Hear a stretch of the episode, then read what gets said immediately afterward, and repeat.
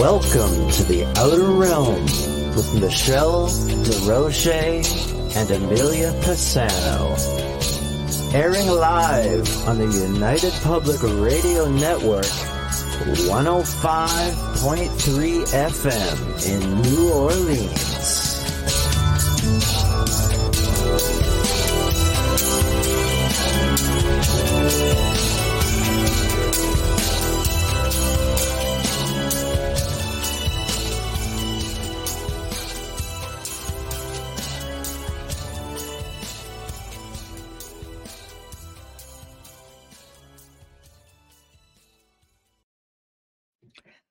Good evening, everyone. Sorry for that delay. It's just been one of those nights storming out at this neck of the woods. So, internet went down. Can't promise it'll stay up, but fingers crossed. So, we are broadcasting live for now on the United Public Radio Network, uh, New Orleans, UFO Paranormal Radio Network 105.3 and 107.7 FM from the beautiful city of New Orleans.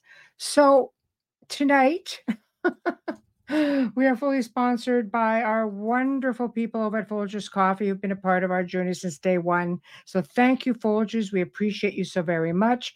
Big thank you to Dr. Snick, the sonic surgeon, for his contribution of his time, his music, and his voice for the intro that you just heard. Big thank you to Steve McGinnis, the mastermind behind all of our logos and banners here at the show. Big thank you to him as well. So, tonight, guys, we've got for the very first time Matt Roeske, who is the founder of Cultivate Elevate to bring back information that's been suppressed and cause our society to become sicker and weaker, definitely less educated, I would say, on many levels. And we're going to be talking about all kinds of really amazing things. So I have sent him um, I've sent him the link. So we're just going to kind of hang in there and see. so, uh, one second. I am just having a little bit of an issue just trying to get all of my information up because everything went down and I do apologize. Uh, Bubbles, of course, is not with us, um, unfortunately. Um, she's, you know, had a lot of, you know, has had some situations at home. They had to put down their, their pup, who's been a part of their family for a really, really, really long time. He was quite elderly. And uh, I think they're just going to have a little bit of quiet time. So, again, tonight it's just going to be us and you guys. And yeah. So, again, just trying to bring up some information.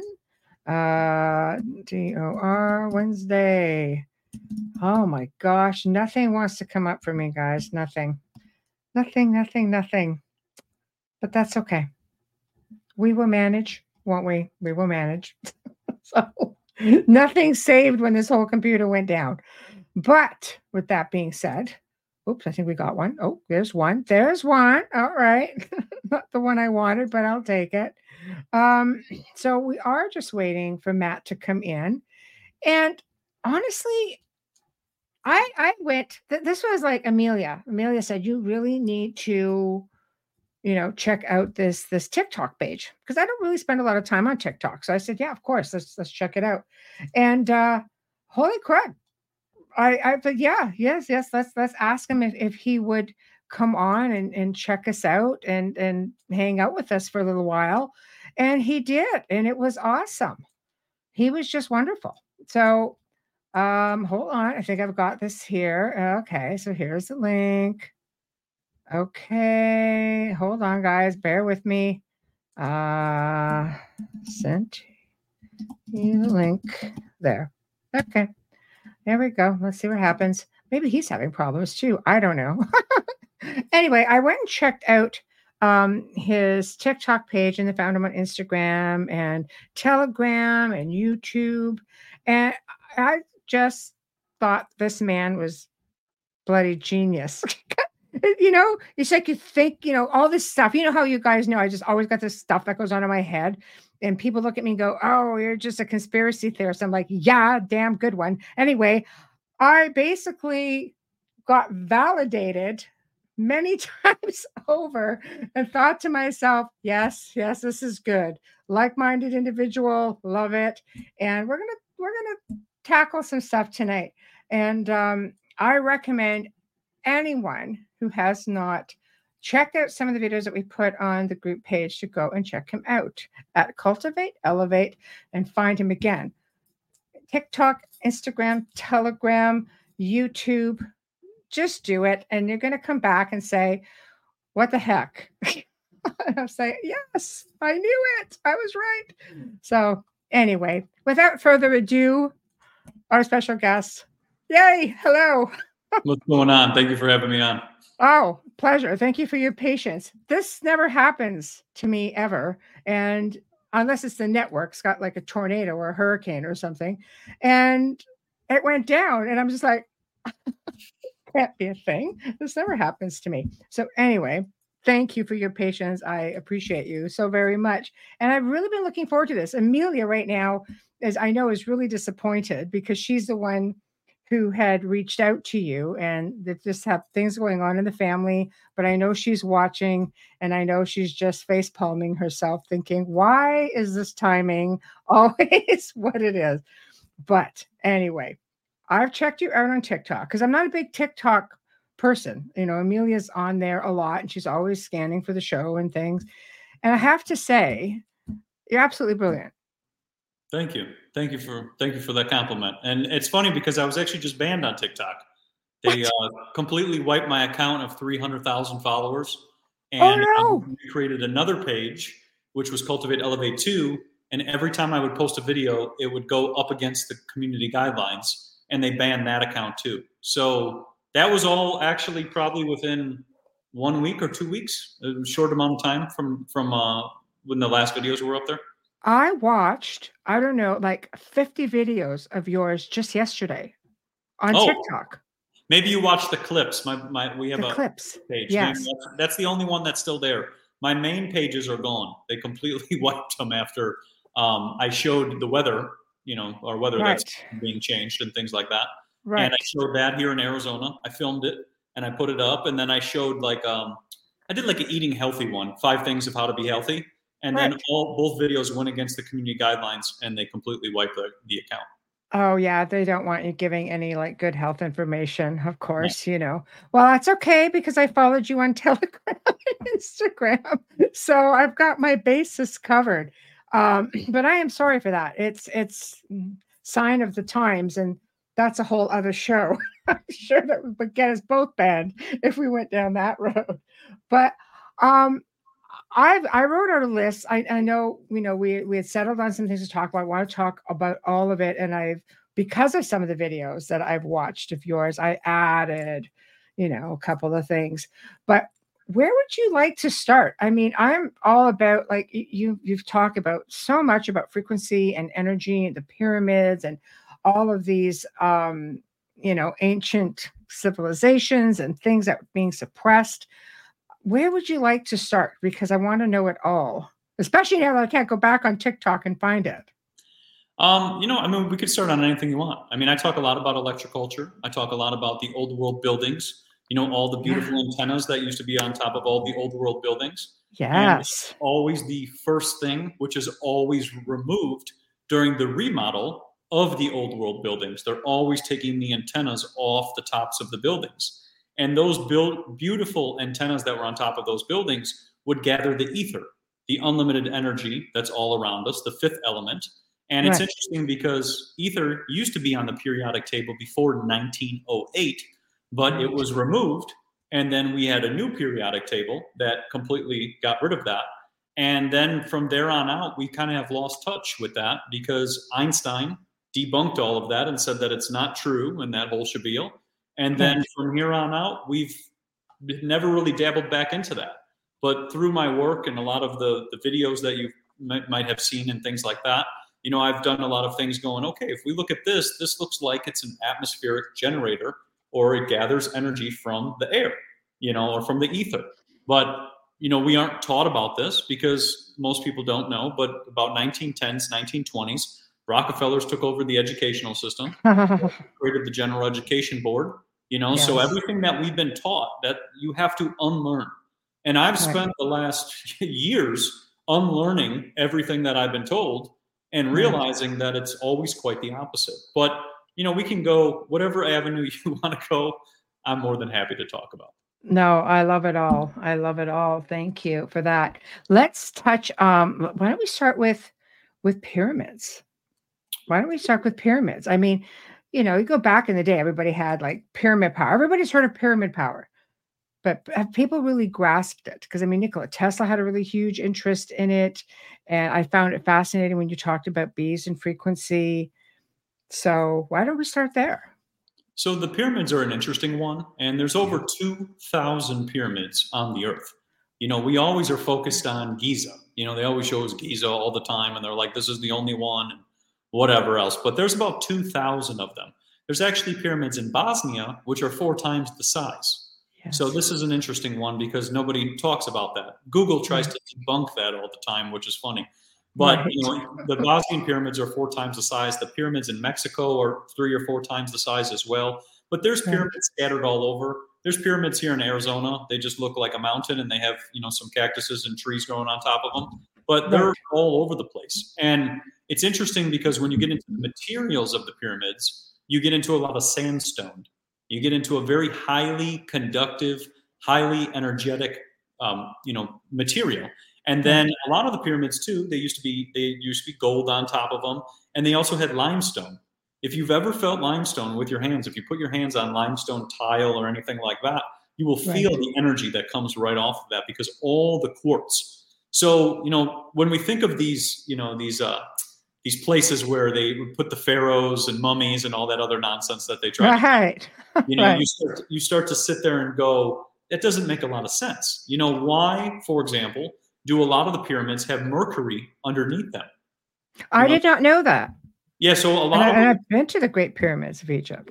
yeah there's a lot of like a lot of the pyramids in mexico have pools of mercury underneath them and what's Mhm. interesting is i i bought some mercury and i was testing it out you put it in front of a voltmeter and you Mhm. spin it and it will create voltage. So if you think about the mercury underneath the pyramids if it's spinning and you have this pyramid on top with this conductive material and then the um, the gold on top as well too and all of that then you have one big energy generator. And then there's also the cymatics which are at play. You know when Mm. people are in there they talk about the sounds and the frequencies what they feel almost like an out of body experience because of the resonance or the the frequency of the material that's being used and the sacred geometry Mhm. and it was interesting because when you look at Les Brown's work, he Mhm. talked about how you could put food in a pyramid and you could preserve it indefinitely. Mhm. So then you think, okay, maybe somebody knew how to live to a thousand if they were living in certain shapes. You know, and and Okay. this goes into the work of Dan Davidson and Shape Power, his whole books on these things. But you know, shapes all emit a frequency, a fractal, cymatics, whichever word you want to call it. So if you think of these pyramids as these gigantic, you know, basically machines, and they could preserve the body, they could also charge areas, they could uplift the energy, similar to the old world cathedrals and the bells and all of those things. They're all energy generators. And I think the more, you know, it's funny because the more you look into it, the more you realize why a lot of people just point your head towards Egypt and Giza and that's it. But Yes. there's so many of these. And then you start to sit there and wonder, well, how do they communicate? And this takes it to Philip Callahan's work, where he was talking about like the Celtic round towers, which Yes. are really remarkable, that Mhm. monks would go to the top of a Celtic round tower and they would communicate amongst each other because of the materials of the Celtic round tower. And they use them as like cell phone, to- uh, you know, cell phone, like kind of like communications and Right. whatever. So then you think with the pyramids, if somebody knew how to build here, they were obviously communicating with someone else somewhere else, and they would all be able to build the exact same way. But it's you know the more you get into all of the things with shapes and pyramids and materials, it gets interesting. And everything, like I said, has a resonance and a frequency, and the materials of every single thing that are these things are being built out of Mhm. all are very very specific. That's for sure. Well, they're even saying you can sharpen razor blades. Yes, yes, Right. that's it. that's there's a patent on that actually, Oh. and they they they would put a, a razor blade in a pyramid, and it Mhm. would sharpen itself. And it was actually a patent that was done, I believe, in Japan. But they would just keep sharpening them because the alignment of the, if you're going to go into the iron, would Right. shift and then it would get rid of all of the dullness. So then you sit there and think that's real time. You know, this is happening in real time. Like, how many things can change in real time? And if we take it a step further, we go into the Ebner effect, which was a Swiss scientist who Right. basically understood that if you took seeds or, or fish eggs and placed them into high static fields, Mhm. you change them into something you would never imagine, which is like Right. kind of going into the giants. So if you think about if the energy of the pyramids could Mhm. change, let's say the molecular structure of the body or the Mhm. molecular structure of food or things like this, then imagine the potential of a human or Mhm. whatever animal if it was placed inside this shape with that resonance all the time. Right, right. Um, so in your opinion, I mean, people people say that we can go into alpha state and you can reach like all sorts of crazy frequencies while laying in there. I mean, I had phenomenal experiences in there, but you know, people were we go back to the time of the 70s and you had the whole pyramid movement. People were building these things in their backyards and they were experiencing incredible things through meditation and such. So all of these were aligned. Like, for example, we'll go with the Great Pyramid of Giza because this is what everybody's the most familiar with, even though they're they're literally everywhere. I think so many of them just been grown over, you know, under forest. Oh, it's a mountain. No. right. But um if you factor all of that in and it's built and lined up with the the star system, what why would they have done that is that does that contribute to the frequency somehow or because dolly says hold on let me just get sorry dolly i don't mean to i'm just trying to catch up um she says that each pyramid has a different frequency i didn't know that That's what they say with the pyramids in Bosnia, that each one is emitting a different frequency. And I believe Samir went and tested all of them. They went with a, Wow. I think it was a biofeedback feedback machine, and he tested all of the frequencies, and each one was emitting, I think, a different sound frequency. So, like one was 28 kilohertz, I think the other was like 24, another one was 20. But yeah, like when you think of all of these, the the resonance and the perfection that goes into these things, Mhm. you know, you sit there and go, okay, somebody understands a lot more than what we think, you know. And it's interesting because, like carbon dating, for example, is Mhm. as accurate as a PCR test, you know. So we don't really know when Right. it comes to like a timeline. Somebody could tell me this was one million years ago, but this could have been 200 years ago. You know, I started thinking maybe this is more like a lot of things start at 1831. That seems to be about that date. But you know, when I find books, they always like stop at like 1831. It's like there's no there's there's no discoveries, no nothing. It's just all of a sudden it's like old wise tales, and it's like nobody was discovering; they were just writing stories. right So you know, I sit there and kind of think, okay, maybe this this stuff could be more recent.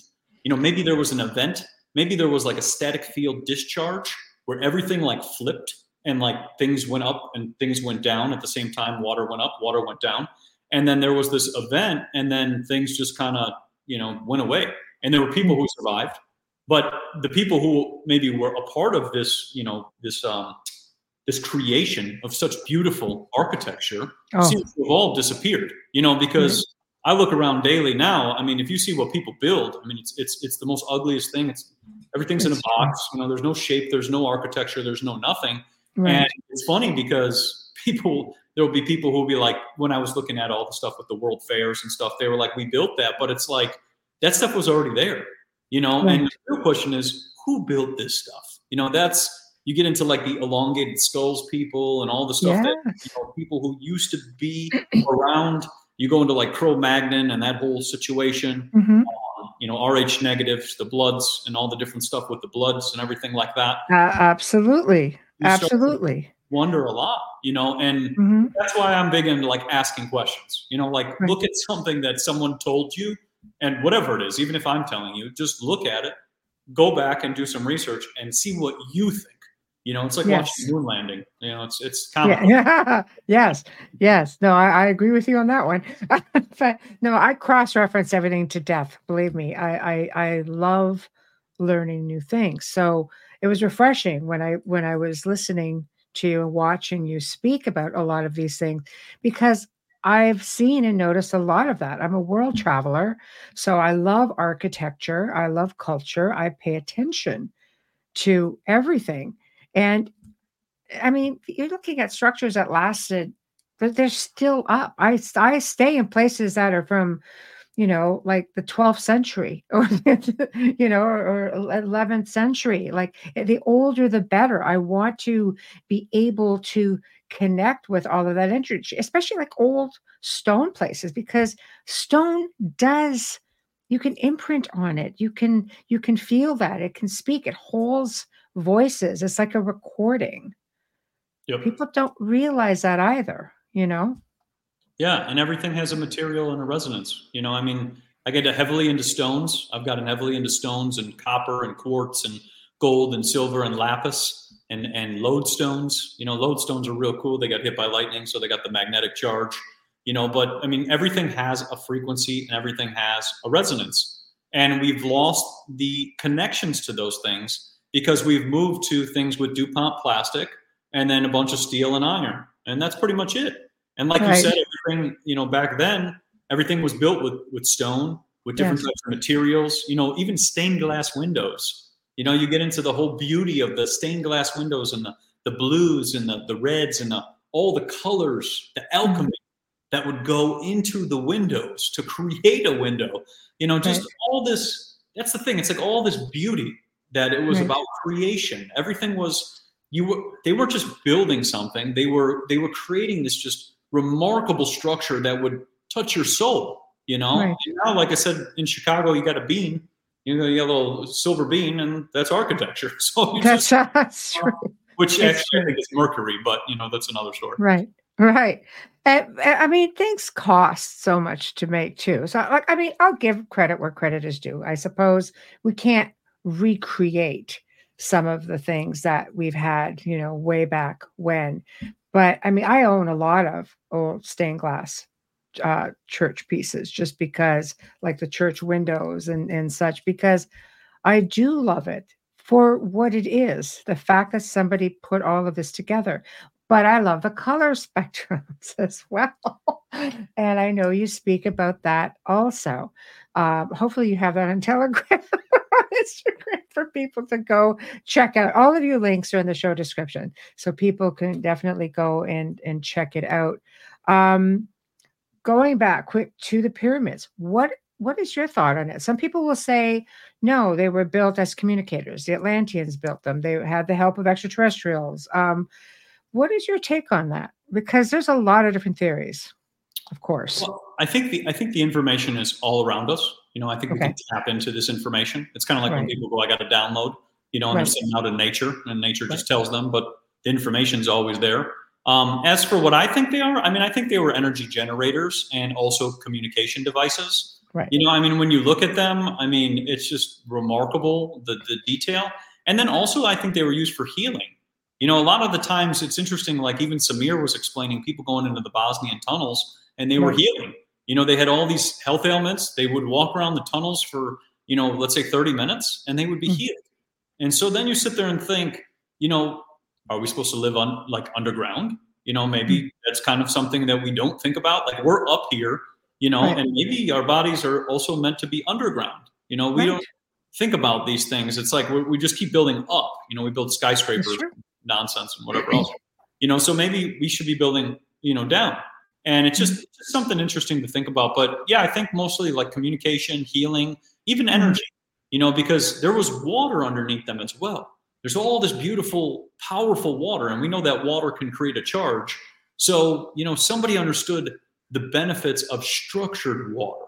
And Right. these pyramids and these these these buildings and these things were all about water. Even if you look at all the world fairs too, water, water, water in every single one. You know, they would Yes. craft these like canals and just beauty with water. So Right. it's all about, I think, personally, I think it's it's almost like a creating something to support Mother Earth rather than something to harm Mother Earth. I think that's Right. what they were doing. Right, right. Um, yeah, I I would agree with that for sure. Um, okay, well, we'll move along because I could stay on pyramids for a while. I I just love talking everything pyramid, but I did not know about the mercury pools under the pyramids. That's really fascinating. And you know, I visited a few different places in Egypt, and you know, I've got I'd love to go to South America, but they've never they've never had any mummies in there. There was never anything in there at all. So that was interesting to me. You know, they're like, oh, go down over here, go to the Queen's Chamber. And I'm like, mm-hmm. Why don't we just do that? But I'm down for the adventure of crawling way down on my belly. I'll do it. so that. who could say that, you know? Um, I wanted to also touch on, and I can never say this, Dicyanin, Dicyanin aura goggles. Oh, yeah, the glasses, the, the copper-based glasses. Yeah, yeah. So those were used to block out the blue and green color spectrum, yes. and they used a special copper dye to block out color spectrums. They work like prisms. You know, Yes, I'm everybody's trying to- I'm trying to do this without blinding everybody, just to try to give somebody an idea. Hold on, there. there you go. Hold on. See, does that work? Is that there? This is what you pretty much see, and they're kind of pinky, and these, you know, aren't like the typical ones. Apparently, the people who made these had access to Dr. Um, Walter John Kilner's papers Yep. and they apparently improved on them. Just received them. I'm one of those like cross reference till you're dead sort of things. So we're going to find out. But yes, they're a thing. So can you talk about, like, do you know about the story when they used them apparently in, was it World War II? Yes. So there was the, the glasses were used. He created those back in the 1920s with Kilner Yes. and his. He was doing stuff with uh, with alchemy and dyes. They were copper-based dyes. Everything's always blue, and that blue always has the copper in it. That's how you always kind of tell it. All, always leads back to copper. But Right. the uh, the dyes themselves would actually block out the the blue and the green spectrum, so you would see different spectrums. And these work similar to prisms. You know, everybody's glasses that they wear, they're like prisms. You know, they're they're allowing you to see by a, uh, giving a the, the, the prism is the, the frequency or the fractal that you're depicting. But those uh, were used to just see different color spectrums and see people's aura.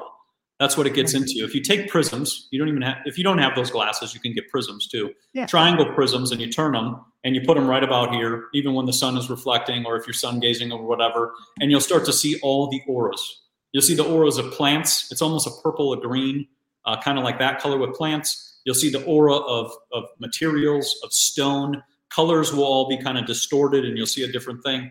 But those little glasses were basically to determine somebody's health. They would be able to see kind of like your aura, kind of like Yes. Photography, and you would be able to see the aura, the essence that's coming from the body.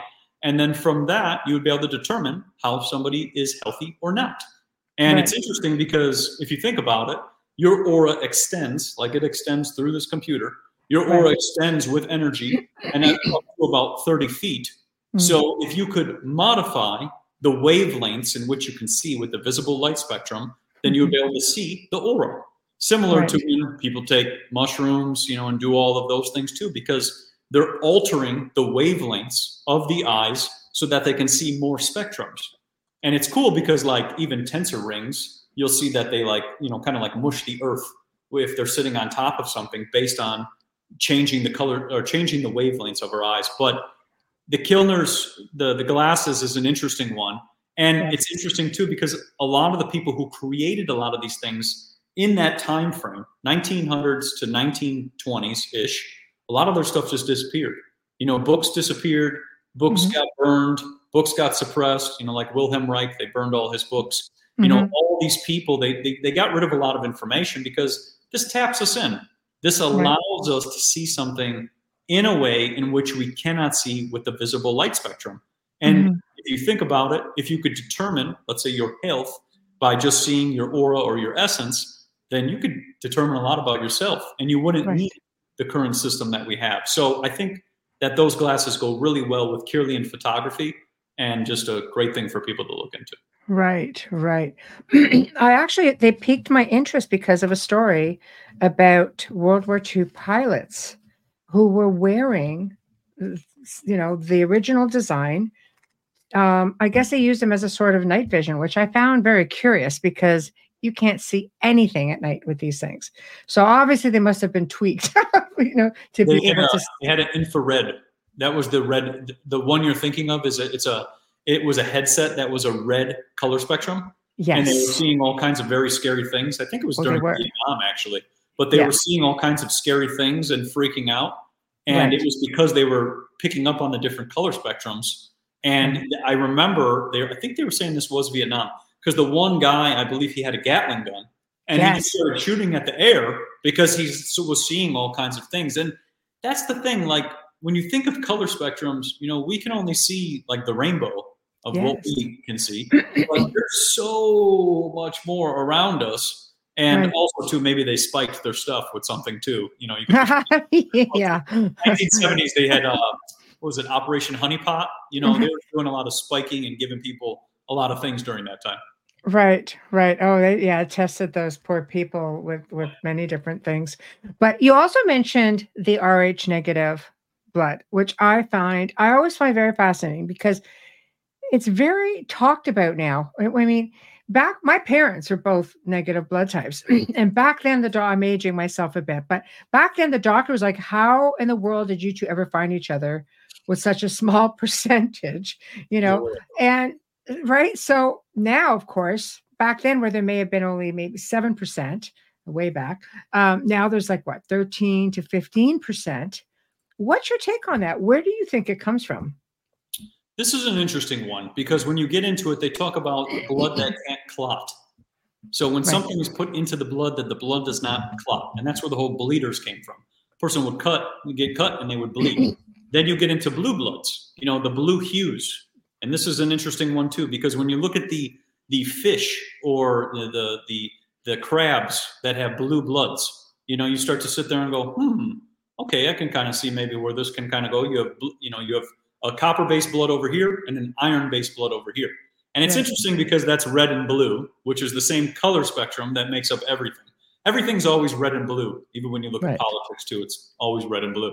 But you know with the with the color spectrums you sit there and go okay copper based iron based. Copper is very highly conductive. Mhm. iron is more magnet magnetic.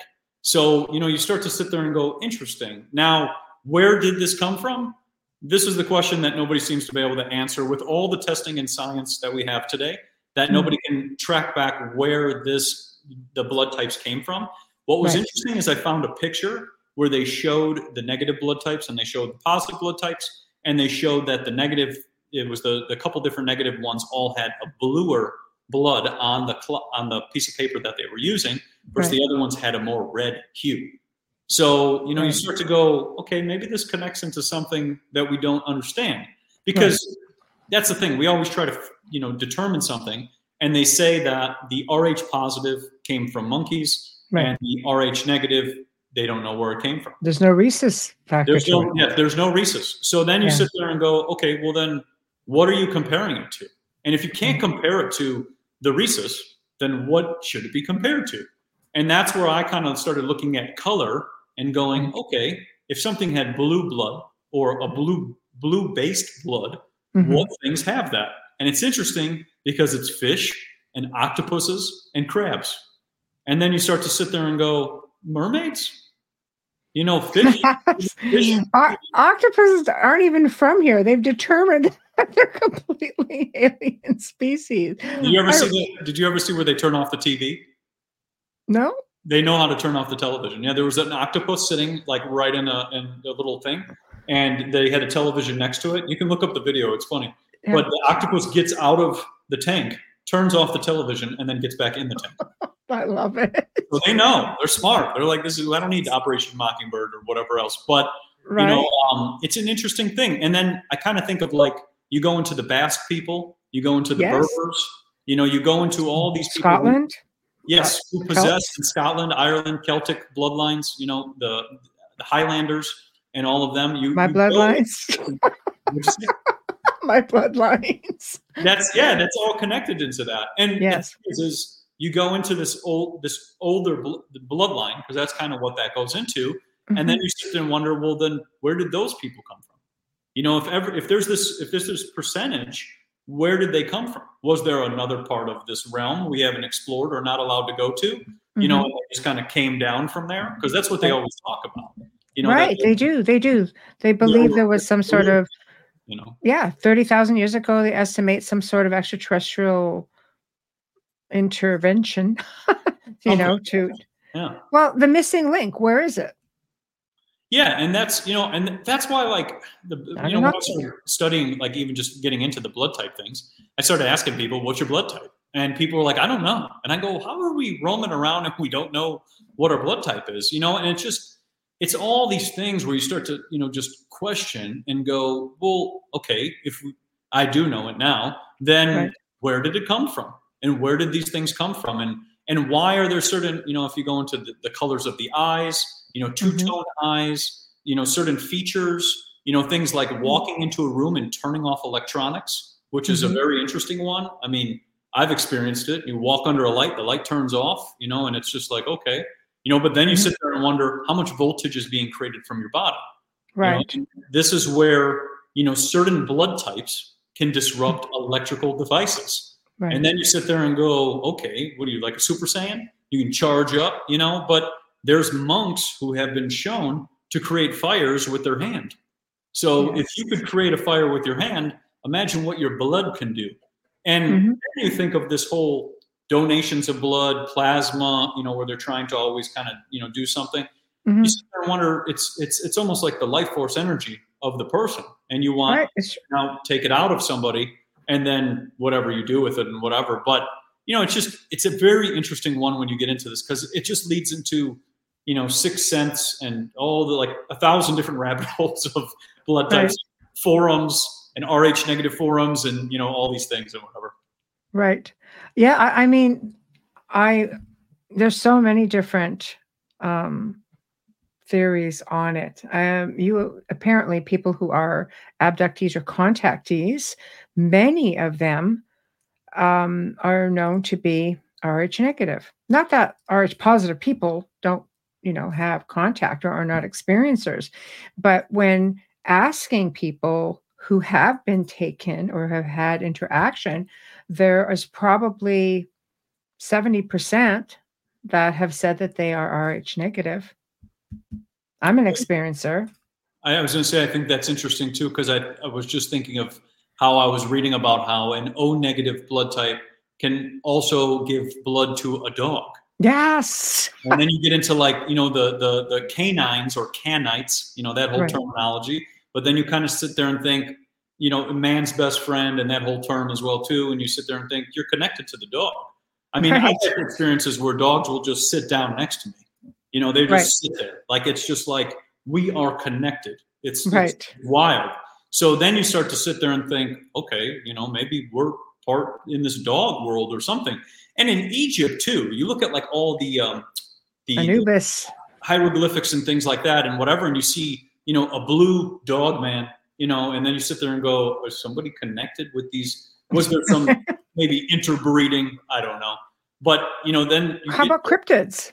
Cryptids, yeah, terrestrials, that too, and little, you know, yeah. blue people and whatever, you know, right. uh, little people and stuff yeah. like and whatever. So you know, we have no idea of this whole realm. And that's why I've started to just keep an open mind on everything because, right. you know, all the stories of the pharaohs and mummies and whatever else, you know, it, it just, it, none of it makes sense when you look at the hieroglyphics and you start seeing completely different things. Mm-hmm. And also with like the dog man or the, the blue, blue dog person mm-hmm. in Egypt, you know, then you start to sit there and think, were people walking amongst, you know, dog like people who were human?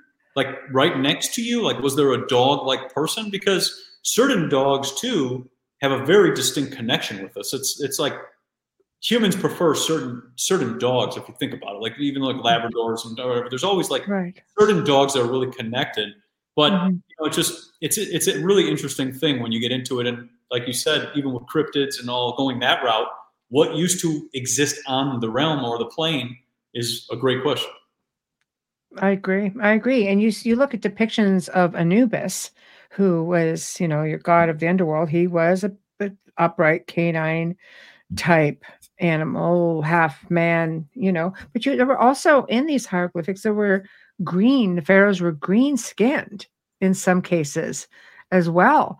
And you start looking at depictions of crafts and UFOs and all kinds of things, light bulbs. It makes you realize just how much things have been kept from us, but it's stuff that's hidden in plain sight. 100%. I mean, it, there's so much of what you just said with the light bulbs. There's, yes. you know, even the Ankh, which is just a power generator, you know, yes. and based on the shape and the, and the, the, the, the, the sacred geometry, you know, mm-hmm. it can create energy. It can also be used as a dowsing rod too, right. which I thought was really interesting because everybody used to be going around dowsing, finding all the water, gold, silver, gas, oil, right. anything you want to find. You know, right. so like you said, people were very in tune. You know, it's yes. just as the Rockefellers and the Smithsonian Institute and that whole nonsense kind of took things over, you mm-hmm. know, they started teaching us that people were cave people and they're running around with hammers and uh, mm-hmm. uh, they're building pyramids out of papyrus. You know, they're using like papyrus rope to pull it and whatever. You know, just just silly things. And then you sit there and look at the pictures and go, "Oh my gosh!" You know, mm-hmm. this is totally different than what I've been told or sold. You know, through mm-hmm. my through what I've been learning about. Right.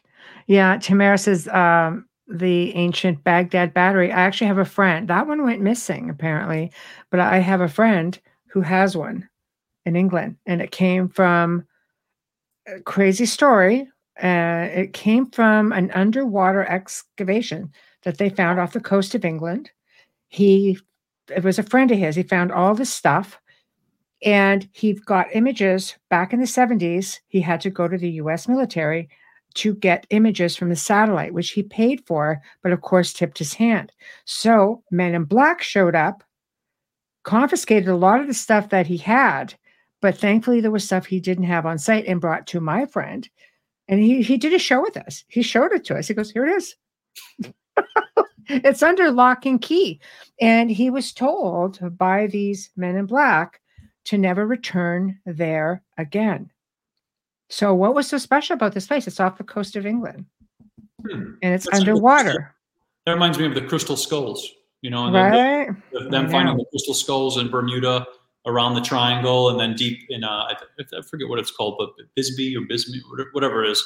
But they found all those crystal skulls deep in the ocean, you know, yes. around the Bermuda Triangle, and then you sit there and wonder, yeah, who who created a, a complete skull out of crystal, you know, out of pure quartz and crafted so perfectly, you know, and just it's just wild because there's so much in the ocean too. You know, you get into, I mean, you're going into how much is deep below there that we don't even see you know, mm-hmm. even the internet mm-hmm. cables, which run through there too, which is funny. But right. know, those, those, are deep in there too. But you know, you sit there and go, you know, how much is actually below us? Because we're just seeing, we're seeing at this level, which has been demoed, TNT'd, you know, bombed, blown up, whatever it may be, wars mm-hmm. to reset things and get rid of everything at the surface level. But what is also down deep in the ocean? You know, and it really has made me think about things because after about 1920s, nobody's really going deep into the ocean and nobody's really going high up, you know, up in the sky because you got rid of the blimps and then anybody who was doing stuff into the ocean, they probably took the technology. So mm-hmm. we're kind of left with this surface. But if mm-hmm. your friend found, you know, like a battery deep in they the ocean, were, it was given to him. It was a friend of his who was a diver.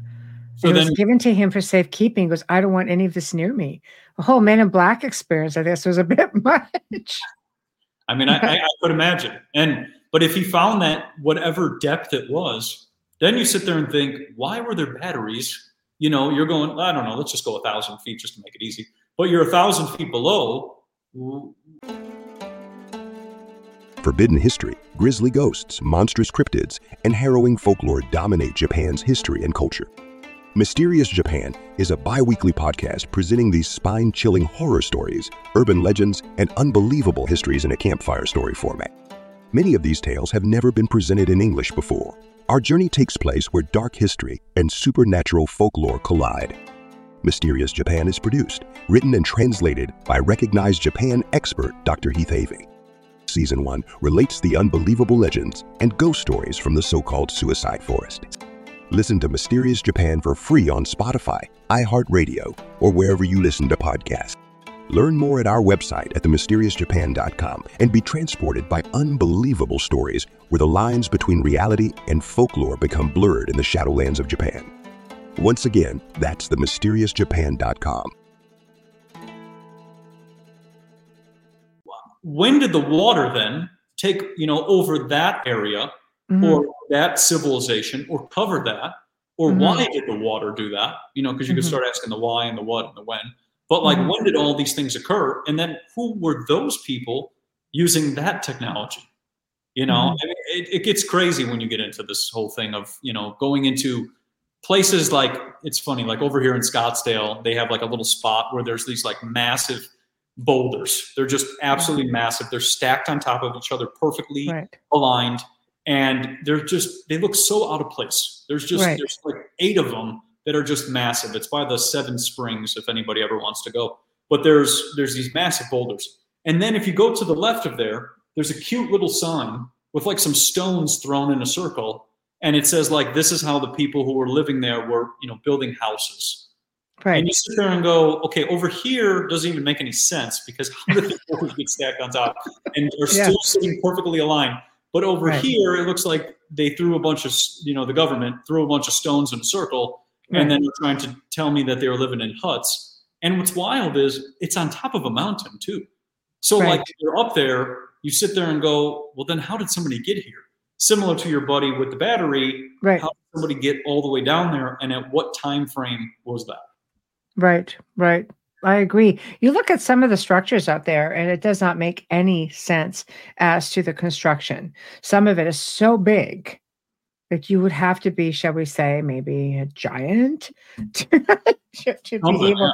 I mean, you got steps that are, you know, ridiculously big. Why would you need that? I or mean, those uh those old books that you see that are like bigger than you know six feet tall yes, you know like books Yes. like that and then you sit there and Yes. go well why would you have a book that's over six feet tall? Or or even a door that's you know i've seen the old world doors. They're they're 200 feet tall made out of copper and bronze which requires a lot of materials and, and a lot of prep time. But then you sit there and think what were you moving? And Right. when i went to india it was interesting because there was uh, one of my buddies was saying that you know they were doing stuff with elephants but i thought this is absolutely enormous i was standing next to what looked like this uh, it looked like this um, it was, it was four wheels and it had a little it was all wood and it had a little part where you would sit on top and it looked like it held something very large and i remember sitting there and going this is like something out of like the 300 movie you know when like the Xerxes, Xerxes or whatever yes, comes out and he's Yes. just on this massive, you know, throne. And then Right. you sit there and think, you know, people gigantic, like, you know, gigantic at this time? Like, when did Right. so small? You know, well, if you notice, they even made him appear to be considerably bigger than what he was, even you know, in real life. Like, Yep. make, makes you well. So history tells us maybe he really was. yeah, real, like- maybe they're, you know, that's part of, you know, they always throw a little bit in there of the truth, Yes. you know, yes. but then everything else is all a bunch of nonsense. But yes. you know, they do throw a little bit in there. But yeah, and when I rewatched it, all of the, all the jewels and things that he was wearing, I was like, that's all copper and brass and gold. funny that. you know, you sit there and see interesting. You know about materials because everybody's wearing them, and then Right. you look at like even the Spartans. They have a bronze shield Yes. an arrow, which is you know it's all moving as one. They're moving as Right. a unit, like a like a cymatic, you know, just moving through. But Right. you you get into all of this, and you start to see that like yeah, everything of this connection to these bigger people and something of like what we haven't been told. And my thing is now because I started kind of getting into fields and like static fields and these things is my thinking is when the Rockefeller electricity started to roll out, it Mhm. started to shrink down the people because the fields are dampening our health. So Mhm. if you think about it, it would make the people smaller over time. And Right. like maybe people get smaller and smaller the more they're exposed to electricity Right. and radio frequencies at the same time, it like Mhm. shrinks them. Because technology. a lot of the big people were before 1920s. They got there's so many pictures of massive people. There are. 1887, electricity rolled out. Right. And then and then you started just getting remnants of these these giants. Well, to me, when the information gets suppressed and the Smithsonian's throwing giant bones into the ocean, you know there's something they don't want you to see yeah. you know then, then you start getting into other parts of the world i mean here we have you know giants that uh, you know they they basically said oh you know they were like we've seen people in our lifetime that are eight feet tall you know, seven feet tall. I had friends who were like like six, seven, for God's sake. So another foot wasn't a far stretch in in in some communities or cultures. Um, Aruba had all kinds of, of giants. You know, um, I mean, they're out there. But you go out to places like Sardinia, in Italy, and they were said to be like 15 feet tall. Yep. That's a pretty big, big teeth. Right. Yeah. Right. So I don't know. See, Dolly says her nephew's seven foot two. There you go. you know, it's, it's a big guy. But I don't know. I, I, I think when you are starting to suppress information, you have to ask yourself why. Why are they suppressing it? I mean, control, okay. And then we can get into a whole other show, you know, pineal gland and all kinds of sort of stuff. But I mean, this is stuff that ancient cultures all knew about and they emulated what they saw. You go around to sit and think that ancient cultures weren't connected with extraterrestrials would be utterly ridiculous. Go and look at the structures, the monuments, the hieroglyphs, petroglyphs, you name it, it's all there. To say, oh, they didn't exist, well, I call BS on that one, right? So I, I think that's to keep us in a certain frequency or bandwidth.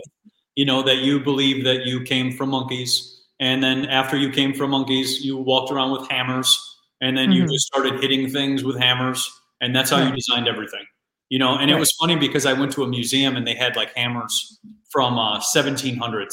You know, and I sat there and thought, okay, that's what you use to build those beautiful, absolute stunning monuments that are so pinpoint and, and very precise. Oh, it's insane. When it, when I went to India, the, the, the totems, you know, the, the poles, the, yes. the every the parts of the, the, the buildings were so detailed. It looked like somebody took like a 3D printer and just, you know, copy and paste it perfectly, upside right. down, every direction, you know, right. and then you start to sit there and think, was somebody using sound frequency? You know, they right. hit a tune and then that yes. just craft the earth. But it's, I think personally, like we were going back to the, you know, why don't they talk about the Giants? I think it's just to keep us in the caveman, you know, monkey business, mm-hmm. whatever. And mm-hmm. that's what they think of us, you know. So they're trying to keep that. And like you just said with the Smithsonian thing, why would you be throwing away relics? Shouldn't we be learning about things like that? Like those are antiques. And then you're exactly. picking and choosing, which goes into the trusting your science situation. Right. You're choosing what part, you know, the science you want to show us Right. But then you leave out all this. And right. that's where I think that leads to so much confusion. And then people, you know, kind of regress and go back to, like I said, the, the caveman monkey thing. But it's we're much more right. than that, that's for sure. Well, let, let's face it, with technology now, um, you know, you have you have drones, you have lidar, you have all kinds of things that can go over areas and penetrate you know, ground penetrating radar. You can find this stuff now. The technology is there. And of course, we have these wonderful things called you know, cell phones that have built-in cameras and recorders and they're mini computers. I mean, my phone has bigger hard drive than my computer does. It's ridiculous. But with that being said now, um, people are going out there and they are seeing things, they're capturing things, and they're sharing it all over the world. So it's not as easy to hide. And can we even talk about what the Vatican has? Oh yeah, it's crazy. and and what's funny is the the Vatican buildings look exactly like San Francisco in 1899. You know, you look oh. at yeah, if you go back into San Francisco 1899 and you look at the pictures, you'll see that it looks exactly like the Vatican. So the same somehow somebody was over there building the exact same thing that they were building in one place you know, and then you go maybe to another place like Japan and you see right. the exact same thing, you know, before World War II. Mm-hmm. So you start to see, you know, these same things everywhere. And right. yes, imagine how much is hidden underground, you know, because that's right. another thing in the vaults and the libraries and all of the stuff that's hidden from us. I mean, that's the thing we we don't even know. We, we us all of our research, like you said, it's all a collective research and everybody pu- pulling information together. We're mm-hmm. just putting together you know tidbits or small amount of information there's mm-hmm. so much more and I think just inevitably humanity will only continue to keep, you know, seeing more and Mhm. more. And that's why they're so adamant about trying to ban the internet and put up like IDs for you to sign on to the internet and things like that because they realize that people are waking up. And I mean, even us having this conversation right now, there's millions of people thinking like this. It's not just me and you today. No. There's, every single day I get more and more messages of people going, that makes sense. You know, I just never really thought about it that way. And Right. only going to continue. And that's why I always say there's there's two ways this path is going. One is this, you know, awakened and people are are, you know, seeing something different and start becoming self-sufficient and mm-hmm. independent. And then there's another side which still goes, you know, with the caveman and the monkeys and whatever. And I think we'll just kind of keep going at that. But 2020 was the catalyst towards this, you know, change like that. Right, right. I think I think when you're you're getting into the, the grand scheme of, of things and suppression, there's it's a cycle that just keeps going on and on. Every hundred years things change. I think that some people will tell you, we'll switch gears a bit. Some people will tell you that Roswell was a game changer for a lot of things when it comes to, and I just I want to get into Ron's comment um, about things changing, the narrative changing, at least for the United States, about we'll move to UFOs, because most of the world has disclosed, right? And even Russia, Russia was one of the first countries to disclose what their pilots were seeing. France has always had a program that encouraged its citizens to come forward and share information. Brazil and Peru, same thing. They would talk about it, it would go on to the news. You know, Canada, you know, we had uh, the defense minister, Paul Hellyer, come out and say, yes, there's all these extraterrestrials. Yes, we know about them. Then we have the United States who just don't want to talk about it. And they say, well, come Roswell, things change. But you're saying something a little bit different when it comes to reverse. Yeah, I mean, I, I, I, when it comes to the whole Roswell thing, I see it as three-letter agencies. You know, I see it as, as you know, Victor Schauberger created the first flying saucer. This was during World War II, and Right. what happened was was Victor Schauberger uh, after the war was brought over here. They took his technology, they took his patents, they took all of his information, Mhm. and while he was here, he said, "So, what do you want me here for?" And they said, "Well, we don't really need you." They sent him back, and then he passed away shortly right after that. You know how this one always goes. right. And r- right about eh, it was about 12 years, 13 years later, which about 15 years, the Roswell incident occurred. And it was interesting because he created the motor that could spin and create a flying saucer. So, Right. you know, when we get into the flying saucers and this whole thing that we, you know, we see, I've started to realize it's our it's our own people. It's our own technology. Like we we have the technology. Mhm. And then, if we take it back a little farther, we go back to War of the Worlds when they did a radio broadcast. This was uh, I forget what his the author was, but he wrote a book, and they then did a radio broadcast to see what would happen if Right. people heard that aliens were invading.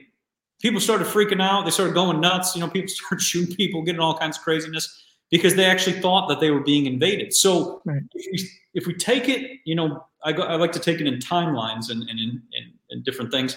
But if we take it and we break it down, we start to see, okay, you, you kind of built the people up in the 1900s to the 1940s. Mhm. Then you get the technology. And then now you kind of, you know, do like a soft disclosure. You got all the soft disclosures.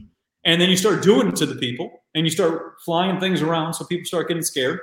Then you try to do Project Bluebeam, where you'll probably try to stage an alien invasion, 2024, 2025, you know, around election Mhm. time, always around that time.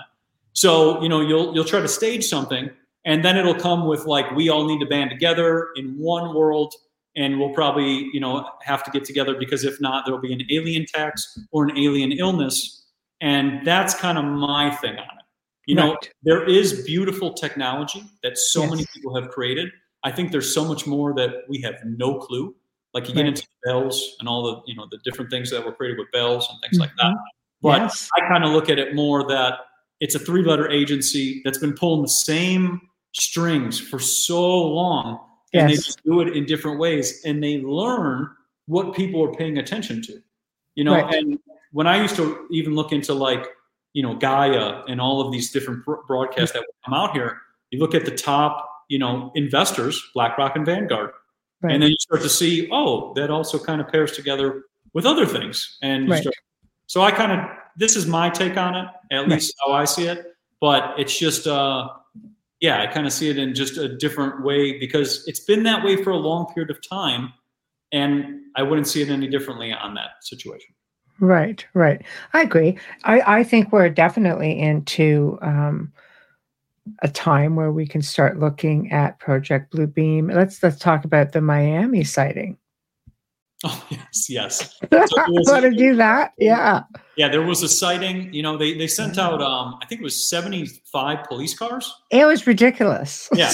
They sent out Right. 75 police cars for, Yeah. they were alleged, you know, some 12 year olds playing in the mall, Right. it said. Right. And they sent out 75 police cars. You Right. know, so then I sat there and thought, okay, maybe they're going to try to do some hologram, you know, invasion or something or Mm, whatever. Like they're going to try to stage something because my whole thing is people aren't believing any of the nonsense anymore. You know, like as Right. soon as something happens, people are like, no way, you know, whatever. Start right. Right. like yeah, the- we're over it. We're over it.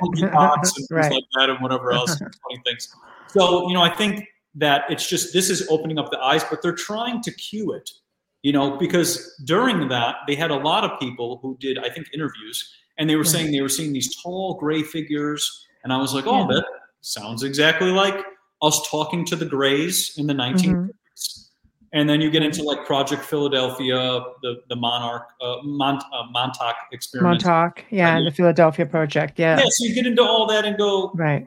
okay and if you do it in a certain you know timeline then you can Mm-hmm. say that aliens are coming and because if you look at that I, I believe it's like that card game they have Mm-hmm. an alien invasion on that card game It was like the illuminati card game or something so right. Right. They have that.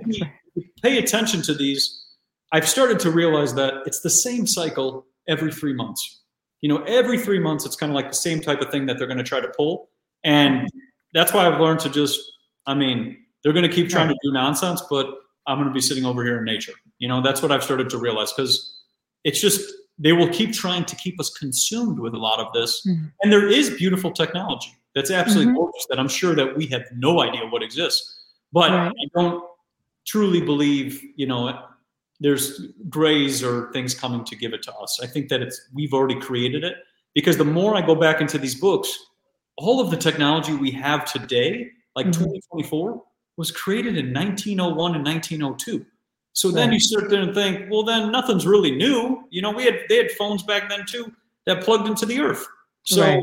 You know it's it's just yeah you can take it a billion ways with that one Right. I th- I think so as well. I mean, I could see them being really jumpy in Miami because they did have, you know, an incident where there were fireworks and people died, you know. So they're going to take that seriously, but that's a whole lot of cars, you know, for for, you know, a few 12-year-olds. But I think we'll start seeing more of that.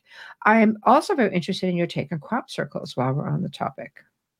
So crop circles are an interesting one, and it, it reminds me of Mother Earth speaking to us. And I say this because a lot of the videos that have came out with crop circles, they show plasma orbs spinning and then mm-hmm. creating a design onto the Earth. And the most fascinating thing when I've gone down these rabbit holes of crop circles is the fact that they are created on the beaches, and there's no footprints. And it was interesting because the UK, this was really funny the UK was trying to say like there was a guy out there with a rake and he was Right. making these crop circles. Because they got a lot out there. yeah. There, there, there is, and there's a lot in that one specific area. But it's funny because the guy is raking on the video, and he's like destroying the crop circle. You can see like he's he doesn't even know what he's doing. But what I believe crop circles are actually Mother Earth communicating be- between us. Okay. And it's interesting. There was a fellow who took crop circles, and instead of them being flat, he turned them uh, upright, and he started spinning them. And he noticed that when he would spin them, they would look like energy generators. And so, based on the spin of when he spun it really fast and took the design and kind of shifted it and everything else, it looked like energy generators.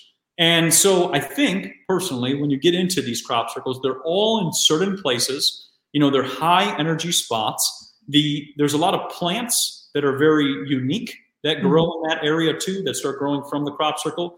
Mary Hardy talked about doing uh, meditations in the crop circle with her pyramid power and everything she talked about. But Mhm. through crop circles, I see it as cymatics of the earth communicating between us. I mean, and that's where I get into like talking to plants, you know, talking to bees, to, to birds, to all of these things. We have that connection. right. And we just have lost that over time because it's all become considered woo woo or sorcery or pseudoscience, you know, talking about these terms. But, you know, when you get into crop circles, they're, I think they're one of the coolest things. And Mhm. the whole reason I got into them was I did an Akashic reading back in 2019. And the lady I was talking to, great soul, she told me to look into crop circles. And she goes, You'll just know what to do with them. And I was like, Okay, you know, sure. So started doing a lot of research and it led me into the electroculture path and the you know gigantic food and all of those things but it's all just energy and if you think about it you know if you took a crop circle maybe turned it into a necklace place it onto your body now you're going to have that frequency on your body and your cells and the water in your body and it can help you heal too and i think it's a language you know me and you right now are, are speaking english but Yes. cymatics is a language. You know, Right. it's it's it's so if we think of crop circles, I think of it as a language communicating. We probably don't know what it's saying, but Right. it's a beautiful language. And I think the more we kind of connect into that and understanding that, the more it leads to in all the other topics we talked about today. Right. I believe everything comes full circle. What what I found interesting was, you know, years ago when the government put out a message to ET, they just sent it out on this disc and it was it was an ongoing message. And I think it was like 18 months or maybe a couple of years later where in a, a form of a crop circle, you know, but not circle, but it was just, you know, like a rectangle, it was a reply Oh yes, to that Yes. message and it was it was a, the head of a gray. Yeah, and then it had all of this crazy you know symbols on it um, and when they deciphered it or most of it whatever they could it was a response to the message they had sent. So they were wondering like is it because is there you know time and space you know are they so far that it took that long to reach them like there was all kinds of things that that came out with that which i thought that's very interesting but there's also a belief, which lends to your theory, that they're actually already here. If you look at the Hopi, they they always said they're big-eyed friends who lived underground. Yep. And when disaster came, they brought their ancestors underground. So now we're getting back to the underground thing, which you know makes a lot of sense. Again, when you're looking at ancient cultures all over the world that were underground. Look at Gobekli Tepe. oh a yes, huge labyrinth under there. There's, you know, Romania, they just found like a, an- another ancient library in Romania underground.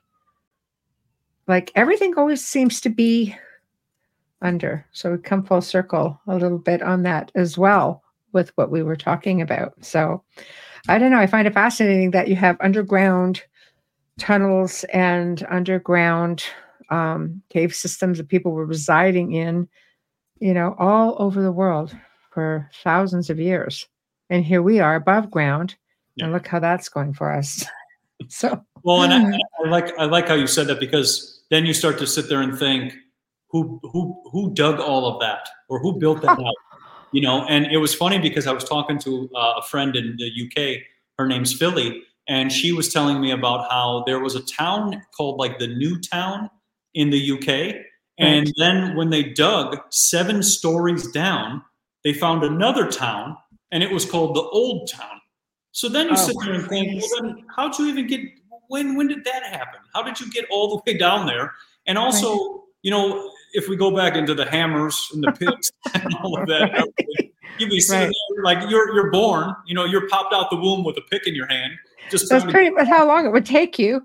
yeah, you know, by the time you hit 30, when you allegedly don't, you know, live past 30, anymore. right. So then you're already Right. gone. And so that's the thing, like, that's the part that none of that makes sense. And also, you know, digging like that, you know, how were they going then? How were they, how were they getting into the earth? You know, were they using sound? Were they using water? Were they using light?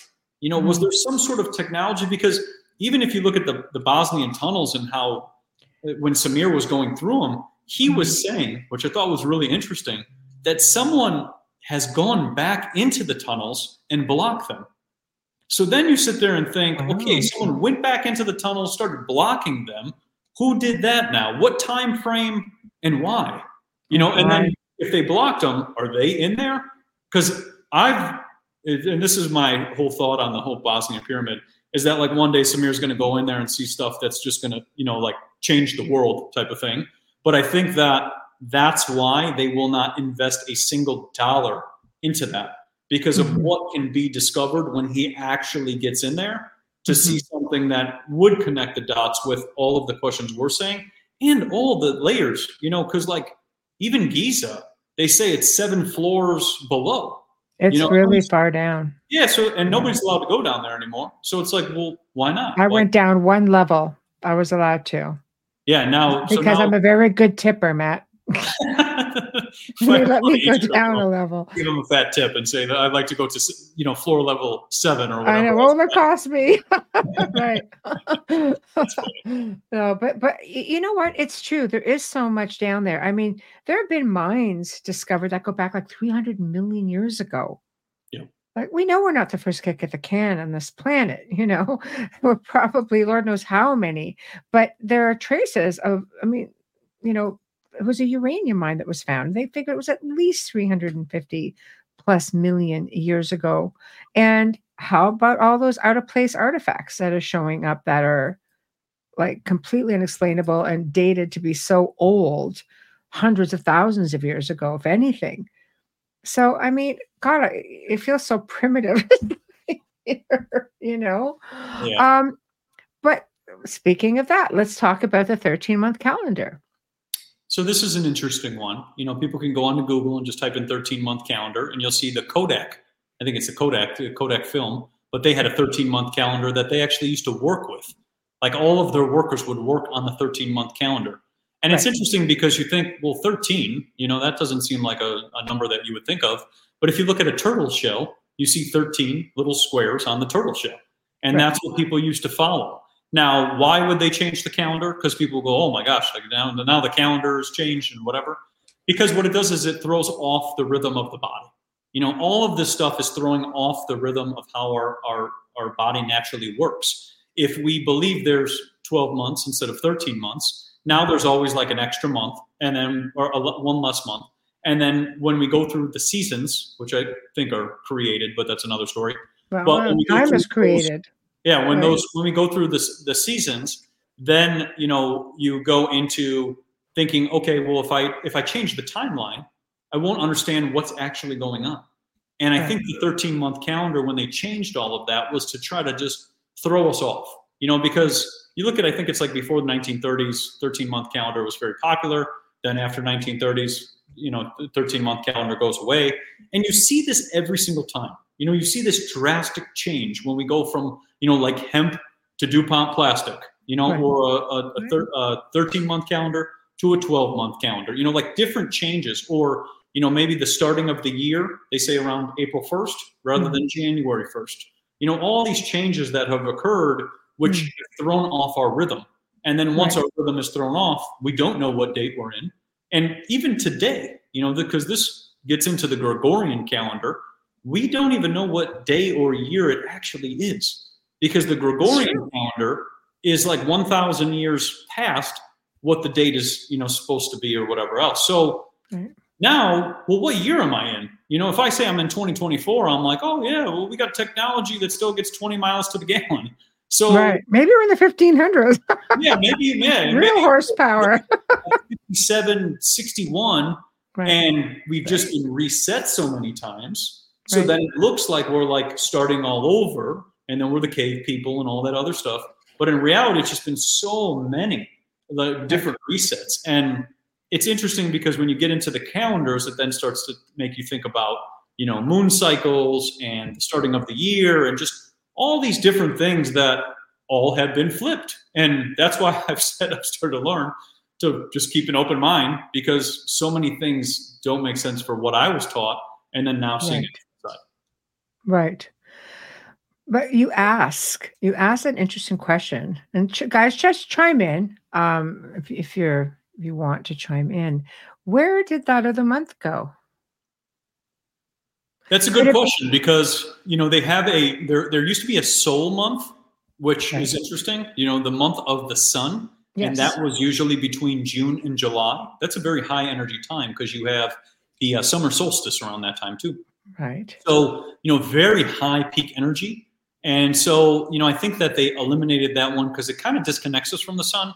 You know, they're always like the sun is bad for you and stay away. Right. It's dangerous. The nonsense it only gives us life and keeps everything alive. But it, it, was the uh, the hmm. disconnect that occurred from us connecting to the sun and celebrating the sun. Because like during the summertime, everybody's got high energy, good moods. Everybody feels hmm. good. They feel healthy. You know, they're out hiking, doing you know things in nature. It's all hmm. beautiful times. So you know, you sit there and think, well, maybe it was that time, or they say that there was another month in between, I believe it was October and November.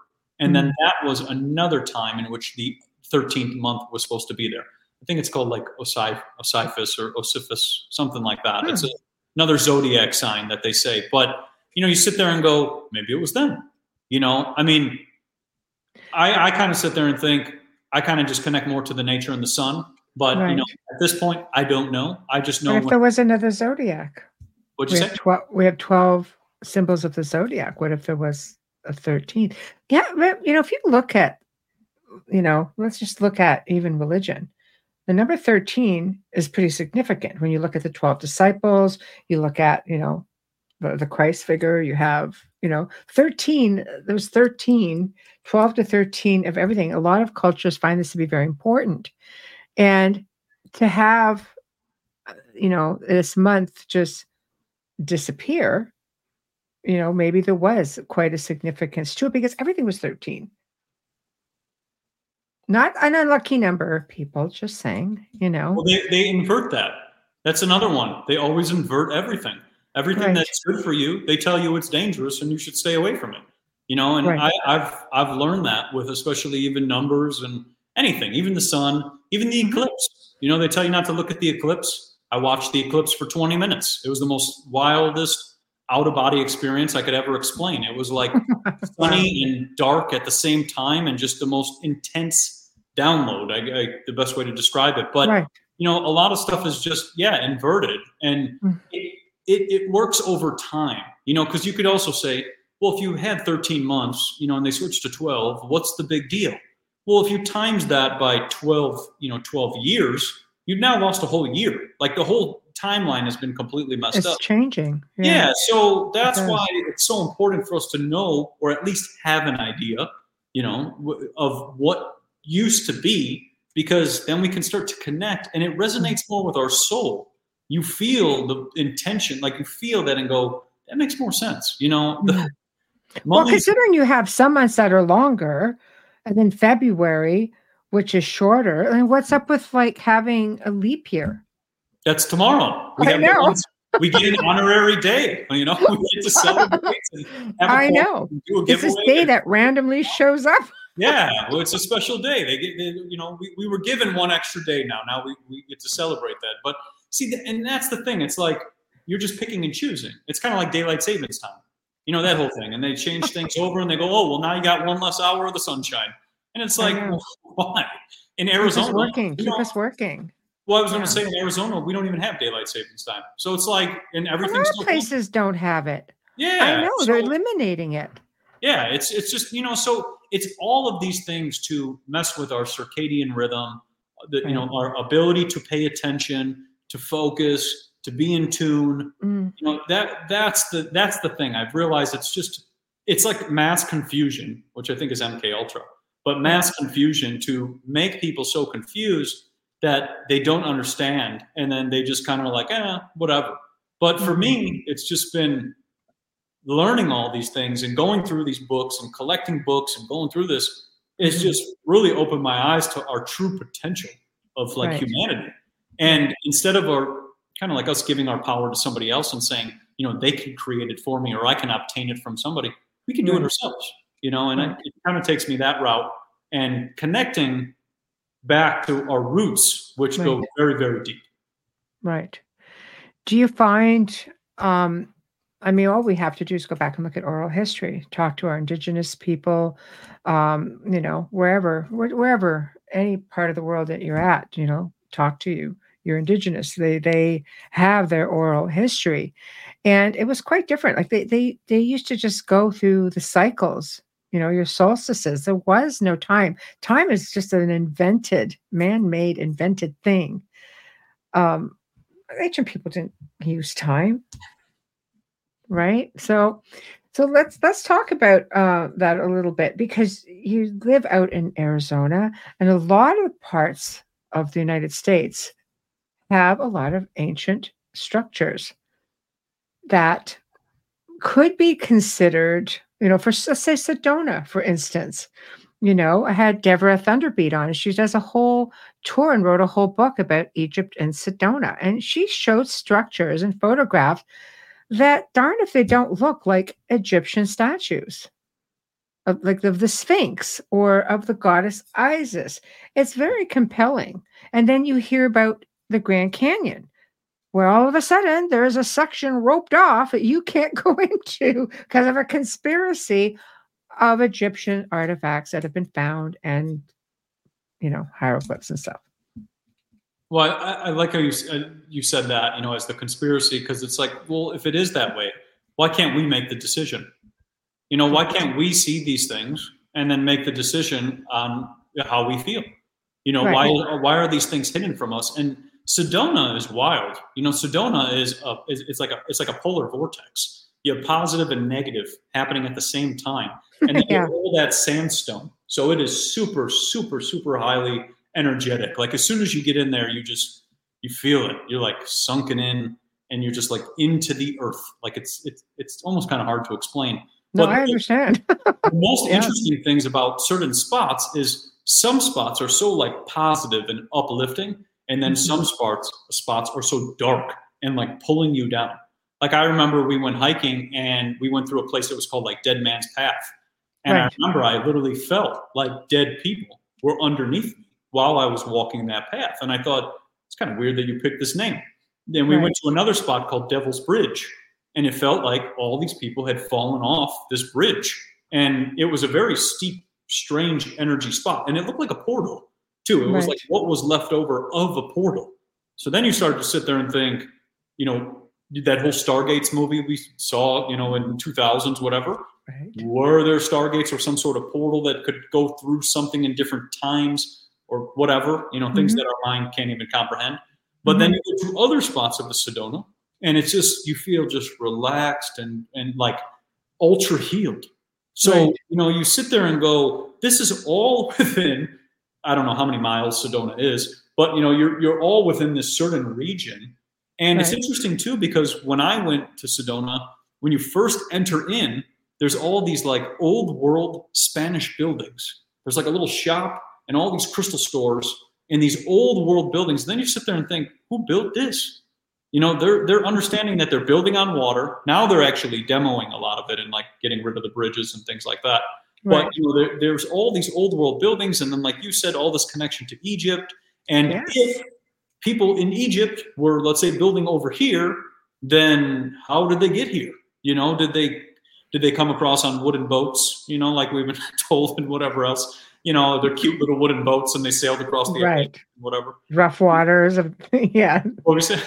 Rough waters. Yeah, they just they, they, they swam yeah. across. You know, they did it with right. little, little wooden sticks. You know, right. so you know, you sit there and go, a lot of that doesn't make any sense. And then you go into the Grand Canyon, and like you said, with the Hopi tribe and all of the things connected into that, and then you mm-hmm. start to see that like people are building into the Grand Canyon and then you start to go well how were you doing were you hanging from the you know with with a rope and then trying to dig into the canyon and it's interesting because just south of sedona is a place called rimrock and rimrock has a primary water well a well of water that never runs out because we're never wow. running out of water that's another myth on the topics right. of things we could talk about but Rimrock is a very powerful spot if you go to it. The water is crystal blue, like it's wow. coming out of the earth, just so pristine. You know, right. so I almost look at Sedona, Rimrock, Grand Canyon, the Flagstaff, and then part of Clarksdale and all of that. that all looks like something of a volcano. I think there's two volcanoes over there, Right. and something just went and then just carved it all out. But Right. somehow, also at the same time, like you said, somebody was building like Egypt and doing all of these things at the same time, you know, Right. which doesn't really add up to the narrative of like it was founded and founded in 1981 or whatever else, or 1899, whatever the date was. Right. Well, let's face it, we know that we had people from overseas coming in. The Vikings have been said to be there as early as, you know, the 800s. Um, I know we have had Dr. Kathleen Ambal on the show. She's got evidence of Knights Templar, for example, in Brazil around 1250, which kind of predates a certain somebody who was supposed to have come over. Columbus, That's a whole other story. Yeah. little boats, you know. just say it yeah well, okay that guy so you know um but there's also theories from other guests that have been on who've researched this that atlantis wasn't just one island which they now believe in to be in the azores but that it was everywhere. And that of course egypt was connected to them to the ancient technology you know um all of these ancient the ancient sumerians. I mean you can get into a whole rabbit hole of it but if that's the case it would sure explain the travel because Atlantis allegedly had all kinds of technology to be able to travel by maybe air. you know, just- well, I, I love going down the rabbit holes because they're they're fun. As, as hypothetical as they can be, there's a lot of information that's starting to surface. A lot of these cultures, I believe, did have connections to superior, you know, or other individuals who had, you know, whether they're already here, because a lot of people believe that they're actually in our oceans, that they're underground, you know, especially if you start getting into things like inner earth. Oh yeah. There's there's cave systems with entire ecosystems down there. Yes. Yes. Yeah. yeah. And in Thailand, they have like I think it's the one of the biggest. You know, people can look that one up. It's the largest cave that also has like the earth inside of it, and is just absolutely stunning. You know, so then Yes. and where does that lead us? And like you were saying too, with the Atlantis thing, you know, do you think of blimps and zeppelins and people Yes. flying around in the air? Yes. You know, when, we look at a lot of the uh, old world photos of the buildings, the, the the skies are always whited out. You know, they always have a it's completely whited out. There's nothing flying around. But it was interesting because I had a, a friend send me some photos from Russia around 1880s, and there's all these blimps flying around. So you know, Wow. you start to sit there and think, okay, maybe they didn't move by water like Right. cute little boats. You know, Christopher Columbus. Maybe they went by air, and then Right. this kind of changes almost everything because Right. then you sit there and think, okay, if they understood helium and hydrogen, then what else were they doing at that time? Because they already understood all of that, rather than you know sitting around on rowboats and whatever else. You know, I'll, I'll take it a step further. And I don't know if you've ever heard about these, but um, there's a, a whole other show that I do with with my producer and and friend uh, Joe Montaldo, who owns the network that we're on, and it's an information sort of show. And I started researching. It was about 24 hours a week of just research. Have you ever heard of these old wooden sky ships that look like you saw it, like in the Mummy? the Mummy, it's, it's a freaking ship sails balloons, right? oh yeah, and they're they're just going everywhere. Do you know that there are accounts going back anywhere from the 13 to the 1500s?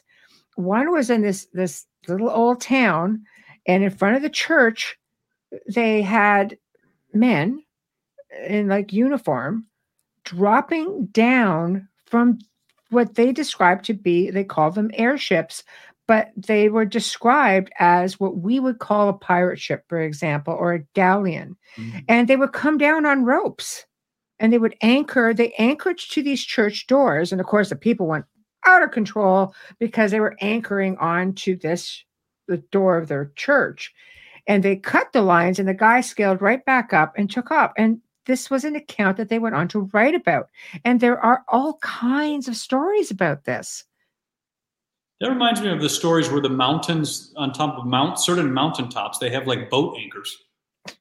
and then you start to sit there and think, why on earth would you have a boat anchor on the top of Right. a mountain? You know, at Wow. whatever whatever feet. But see, and then that completely changes the whole story, you know, that we were told. And I think too, like Oh, even no. when you get to the medieval times Right. and people running around with armor on, you know, I mean, then you start to sit there and think, okay, the armor weighs, let's say 100 pounds, let's say 200 pounds, let's say 300 Right. pounds, depending. Some of the Right. stuff was pretty heavy that I saw in the castles and whatever else. Then you sit there and think, well, how are they moving? You know, because I mean, I used to be in the fitness world. I watched people do thousand pound deadlifts, thousand pound squats. I've, I've- seen it all, but that's one time. You know, that's not like running around with the weight. So, you know, you start to and think, did somebody knew how to tap into static fields in which they could levitate? You know, that's that's kind of where I start to think the Mhm. medieval times was levitate Yes. and the ability to fly or float. You know, Right. and if someone could do that, well, you can't put a tax on that. You know, so that we can't learn about that. Right. And then with the, with the airships, like you were saying, you know, that allows people freedom.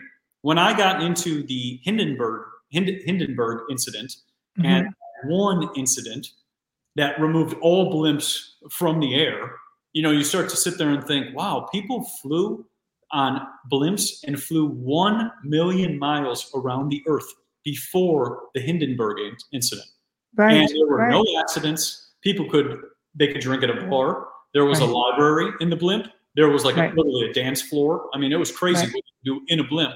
So you Right. sit there and go, if you could fly around, that would make sense how they got those 1400, 1500, and 1600 maps. You know, because you're, you're getting this aerial view and then you Right. can just draw it out rather than if you're down on the ground like me and you right now. It's a little hard to determine what's all going around around us That's right. little boat, you know, or something else like that. It's true, and especially if you factor in like how old some of these maps are. You know, they're they're fascinating. But I'll tell you a quick story. My mother, for you know, before she passed, would always say to me, "I keep hearing something, and it's always at this time." Blah blah blah. And I'm thinking, all right, she's a little elderly. I'm just going to let it go, and I'm going to humor her. so I said, "Well." Why don't you just record it for me? Because I cannot for the life of me figure out what the heck you are trying to tell me. She says, It's just strange. I've never heard it before. But this went on for months. So she took her iPad one time and recorded this sound and sent it to me. So I'm listening to it. I said, I said, when you record it, you can't say anything. I know I'm going to hear a passing car here or there, but don't talk, don't do anything, don't have the TV on. She did it. It was very still.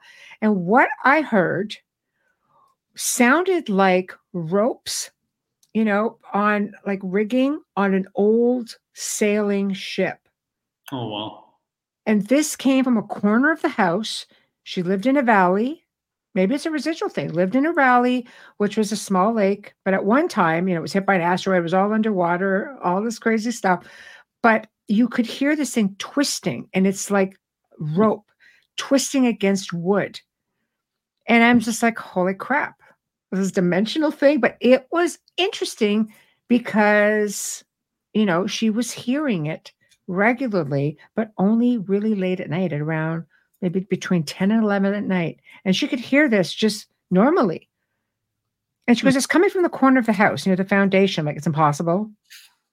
It's impossible. My logical brain won't let me go there. But Yeah. yet, you know, I, I work in a field of high strangeness, so I have to keep an open mind. But I thought that was really interesting. And to capture that on recording was really, really interesting. Huh. It's, I mean, it's good. I mean, you can get into so many things, but it is crazy what is totally possible and what could exist. You know, like a dual plane, if that makes Yeah. sense. Like there's a, you know, there's there's a ship here, and then there's let's say your mom's here and whatever, and like uh, it just yeah, you said It just it can be together, you know. I, And I was just thinking airship. I yeah, don't know. yeah, something. yep. yeah, but it, it's actually there. Like it's tangibly there. You know, perception is wild. I've been thinking Yes. about this a lot lately with perception. Like I can look up in the sky and say, "Oh, those are you know they're spraying the skies to block out the sun." Another Right. person might look up there and go, "Those are clouds." Right. You know, perception. But now the question is, is what is being brought in to the realm? Like you just said, is that airship being brought into the realm based on her perception? Because like she recorded the sound, which means it's there. Well, she didn't know what it was. Yeah. That's what I'm saying. But now, Yeah. is she now? This is taken to a whole. Other, Yeah. but is she bringing that in to the realm? You know, Manifestation. It's just yeah, it gets crazy when you. I know. I said, why don't you try manifesting a million dollars? That'd be nice. I don't know what you're talking yeah. about with this thing.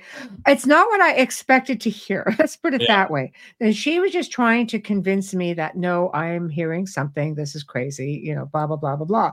So it's like, all right, I'm just going to let it go. And to much to my surprise, all I can think of is again, if she's manifesting it and projecting it, it's like psychokinesis. You can project energy, you can create doors to open and close, footsteps. You know, people say, Oh, I'm haunted. And I'm just like, No, no, you're projecting, you know, and they it, it's easier for them to think that there's something in the house than it is for them to think I'm a really powerful being with this crazy energy and I can create all of this crazy stuff around me. I really thought my mother was just projecting but it would it just wasn't extreme enough. no. Well, if you bring that technology back, we could be flying all over the place, you know, and sailing the ocean blue. I know. like I know. Too, you know. I know. I know. It's insane. But again, it's just, you know, it's a crazy world. If we think, let's think like cryptids, for example. You know, we'll, we'll use the Loch Ness monster. You know, just because people always see it. Like this, there have been many, many sightings over the last hundred years, especially with technology of sorts. But experts will say, no, the loch isn't big enough to sustain an animal of that size. There's no way in or out. Well, I don't know, portals? Yeah. Yeah. I mean, it's, you know, you, you get into that and sit there and think, yeah, what, you know, or like even when they get into like the, the, uh, what's his face, the, the big man, the the Bigfoot. Oh, it's a Bigfoot. Yeah, yeah. So like thing. something like that, or or is that like a, an edited person? You know, who was maybe once used to be here, not here anymore, and then you're kind of seeing it. You know, there, there's so like imprints much. in time or something. Yeah, like you're you're there at the exact same time to see that shift right. in time, and then you're like, oh my, I saw it with my own eyes. You know, right. but then if it's gone, then obviously people tell you you're crazy. But you know, it's like it's it's your perception and that's why i said like mm-hmm. it's so interesting when you go back into perception because there was somebody i don't know if it was like dolores cannon or somebody i listened to one time and they said like everything is happening at the same time but every person is creating at the same time so there's mm-hmm. all these universes but they're all meshing together right but they're right. not actually happening simultaneously like it's it's just it's wild like when you start to think about it so same thing with you know the Loch Ness monster or anything sure. like that. It's like what can be brought in, or like you said, what could you create? Which then it's there, you know, mm-hmm. or even people when they used to turn into werewolves during the full moon, you know, and that whole thing as well too. You know, as you start to sit there and think, can a person take on, you know, that personality and become the wolf? Mm-hmm. Because if you think of that movie like Split, you know, where he has multiple personalities and he mm-hmm. becomes the beast, then you mm-hmm. sit there and think, it's possible too because like you just said it's it's you are creating it you know in well, your you, mind and i think we're powerful enough to be yeah. able to create things like that but I, but I also think you know the world is this planet is full of vortexes ley lines uh, the ancients built ancient structures their structures over alleged stargates or power spots so let's use for example again, let's go to Bigfoot, you know, because primatologists will say, no, no, this is just like a, like a, a species of sort that's been in hiding. Okay, let's say that. If they've been around all this time, uh, they would know where the power spots are. Yep. I mean, you know, in my opinion, I mean, if you're able to have out of body experiences, for example, you would know where the power spots are.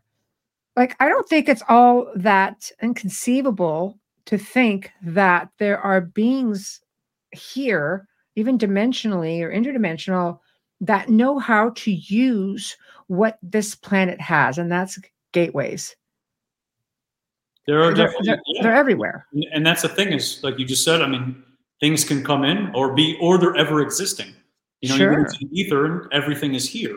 You know, I used to see like uh, in Chicago, I used to see a lot of shadows. You know, walking around and whatever. And I'll never forget. I was training one of my clients, and there were th- there were three ladies in the room, and I right. remember I go, "Do you look out the window and see that?"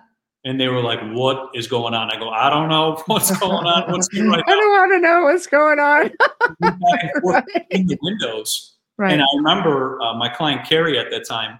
You know, her and her friends were like, uh, "I don't know if you know I'm, I'm coming back here, whatever." I go, that's the thing. We, so I'm using that as an example, but you know, we, there's so many things existing at the same time. So yeah, like you said, Yes. if there's a portal, a gateway, a ley line, you know, that might, bring, that might bring bring things in, or maybe certain things during certain time periods, Right. during full moons, eclipses, you know, things like that. Maybe Sure. there's a thinning. They say a thinning of the veil. So then, like, there's a thinning where that allows things to kind of maybe be able to be here in the in the physical, Mhm. but also in the spiritual at the same time. Because Sure. You know, I think of like um, you know, when people people pass, you know, they're still here. They're they're Yeah. still around. You know, they Right. sometimes they come as a hummingbird or something or whatever else, but they're Right. here. You know, they still have that presence. So you know, I think it's just once again, it's us connecting back to like figuring these things out and and and kind of going into that. Otherwise, we just kind of think that like all of this is like fairy tales because we've been fed it in movies, but I've started to realize that we are very powerful. We're very connected. We're very in tune. And the more in tune you become, it's Yes. just it's wild what the what the actual body can do and and and and perceive and, and, and perceive. And I've started to learn even like dowsing with my hand, you know, because you can just pick up on energy spots just Right. based on your hands. You know, you walk into a place and it's your, your hands are antennas, you know. So Right. I think, but if we feel that that can't happen, or we eat a lot of foods with by Monsanto, you know, that are trying to dim our frequency, Right. then we won't be able to perceive that or take that in, or it kind of gets too maybe scary, like you said, and then Mhm. people start going, "Oh my gosh, you know, I don't." Well, we hinder ourselves. Yes, yes, I, I think, you know, I, I believe, I always say we're a species with amnesia. I believe that that we just need to tap back into ourselves to be able to learn our true potential. And that's even tapping into the, the total consciousness. You know, I, I did this experiment this one time. I've talked about this before, and I took this really obscure word that people haven't used in like in a million years, like swell. Who the hell uses swell anymore? Nobody uses swell. So I put it out there. Went, oh, that's really swell. Do you know? I started hearing people say it. I started seeing it on television. I'm going, see, that's just kind of creepy. swell. But anyhow, it, it just shows that if you put in all of this phenomenal intention into the collective consciousness, that it does get picked up. Like it just gets absorbed. It's a complete manifestation. You know, I don't know. I wish we had more time because I'd like to get into matrix stuff and all kinds of fun stuff. It would just be a lot of fun. But um, I really want to thank you for coming on the show. It was it was it was a lot of fun. And I loved everything you had to say. I'm really sorry about the channel. That just obviously somebody out there is a little bit frightened of some of the things that you're coming out. I think Dolly mentioned it earlier. Government's a bit concerned, maybe about some of the things that you are educating people on. Yeah, I mean, you know, people need to know. That's kind of how I see it, and that's why when the first time I ever got deleted on Instagram, I just decided I'm going to be everywhere. Then I'm going to put it on every platform, and I'm going to keep creating accounts, and I'm going to keep whatever. And then even with the TikTok thing, I decided, okay, well, I'm going to work on Telegram, and our Right. Telegram channel has you know grown tremendously, and I'm thankful for everybody coming and joining. But Right. you know, it's I decided, okay, we'll do Telegram too. You know, we'll do TikTok, we'll do YouTube, we'll do Rumble. You know, any whatever it may be because I Right. realize the information needs to be out there because we've been lied to and, dece- and, and deceived for so long. You know, it's, Right. And 2020 was like really the catalyst of just it gets old. Right. You know, same playbook as 1976, but Right. you know, you, it gets really old. So I, my whole thing is, I hope that it can provide solutions. I hope that it can get people out of fear, and I hope that it can help. You know, with information to awaken the minds and provide people solutions. And even this talk is just to you know talk about things that maybe instinctively people feel you know and then they go Right. you know i kind of that makes more sense you know than the mummies and the pyramids and things like that you know and i think that's what we need to do we need to tap back into that like our instinct Right. but Right. other than tiktok it is what it is you know we just we keep going and i'm thankful to be We here and thankful to talk to you and you know Thank be you. Well, we have millions of people who listen. We're an FM station, and so we have a lot of audio servers. We do better audio, obviously, because we're FM and we are in Roku. And I hope that you know there's a lot of people who will go and seek you out um, and listen to all of these videos that you put out there because there's a lot of really, really great information, and a lot of it is like you know, forever I've been saying blah, blah, blah, blah, blah. Some stuff I can't say and talk about that you've talked about, and you know why. But anyway, I'm going, I said that exactly. I completely get this guy. And people would look at me and go, okay, Michelle. And I'd be like, now I'm just like, no, no. Now I can, now I then I was just sending off links. Yeah. no, no, you need to listen to this because he explains it better than I do. Sometimes, it, sometimes, too, we we we overcomplicate things with yes. our descriptions, and that happens. You know, like when I used to make first started making content, I would make it so complicated that when I look back, I go, I don't even know what I was trying to say. You know, like I was like trying to be like just too detailed. But you know, I've I've tried to break things down and and like you said, make it just straight to the point and simple. You know, so that it's just really just an easy way to understand because like I said, even with our, you know, the sick care system and all the other stuff, got like 8,000 terms for why people, you know, have an illness, but it's like mm-hmm. you're just poisoning your body.